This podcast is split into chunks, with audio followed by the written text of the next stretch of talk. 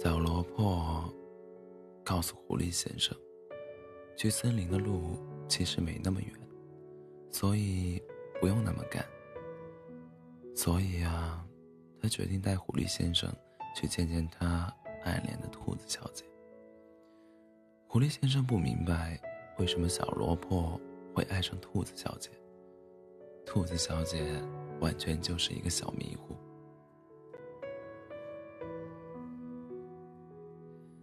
狐狸先生第一次见到兔子小姐的时候，他就把狐狸先生认错了。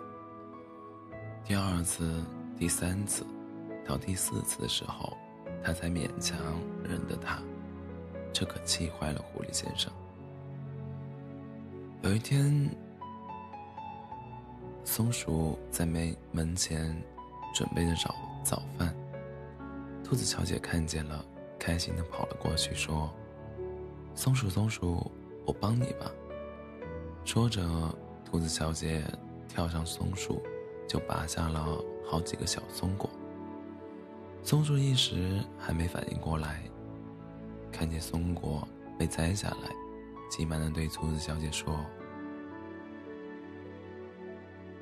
哎呦，你别摘了，这是我才种的，还没长好呢。”一听这话，兔子小姐。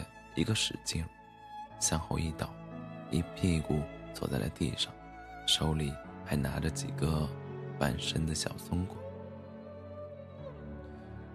兔子小姐的迷糊事还不止这点，给青蛙消灭蚊子，谁知道那是青蛙大叔的粮食；帮助啄木鸟姐姐消灭树上的虫子，扒树上的皮，让啄木鸟姐姐不那么的忙，谁知道？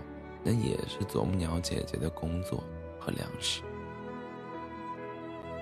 小萝卜这么个孩子气的人，怎么就喜欢上了迷糊的兔子小姐呢？狐狸先生百思不得其解。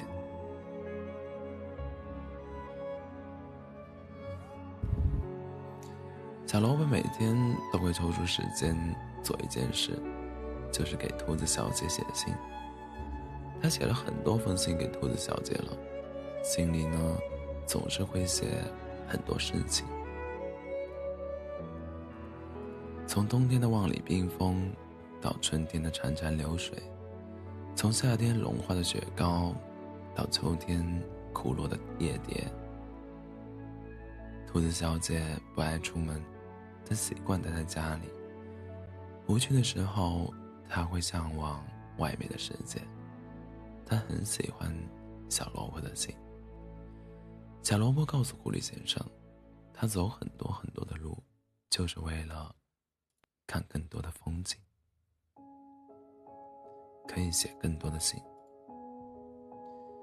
狐狸先生很感动小萝卜的付出，他甚至一度劝小萝卜留下来陪着兔子小姐。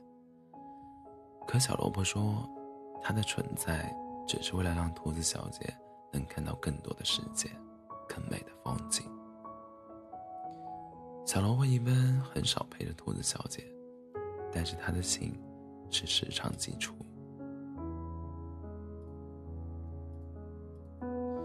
有时候一天一封，有时候一个月一封，有时候好几个月都没有，有时候一天好多封。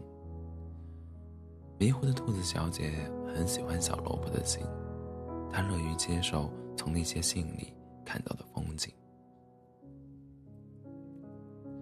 所以小萝卜一直在路上，从未停歇。刚开始的时候，狐狸先生不是很理解小萝卜对爱的表达方式，他不希望小萝卜活得这么被动，他阻阻止过，也劝说过。可是最后都没抵住小萝卜的执拗。小萝卜说：“每个人都有自己的生活方式，我们笑，我们哭，都是有自己选择自认为最习惯的生活方式。人生是没有那么多悲伤能逆流成河的，有时候只是需要任性一点，开心一点，乐观一点。很久很久以前，我还是一个不会说话的小萝卜的时候，是兔子小姐给了我最多的陪伴。我由爱而生，自然会由爱而衰。小萝卜说这话的时候，有夕阳透过树林里的枝桠照在他的脸上，余光映照在他的眼里，反射出耀眼的光，栩栩生辉。大概是这个场景了，狐狸先生想。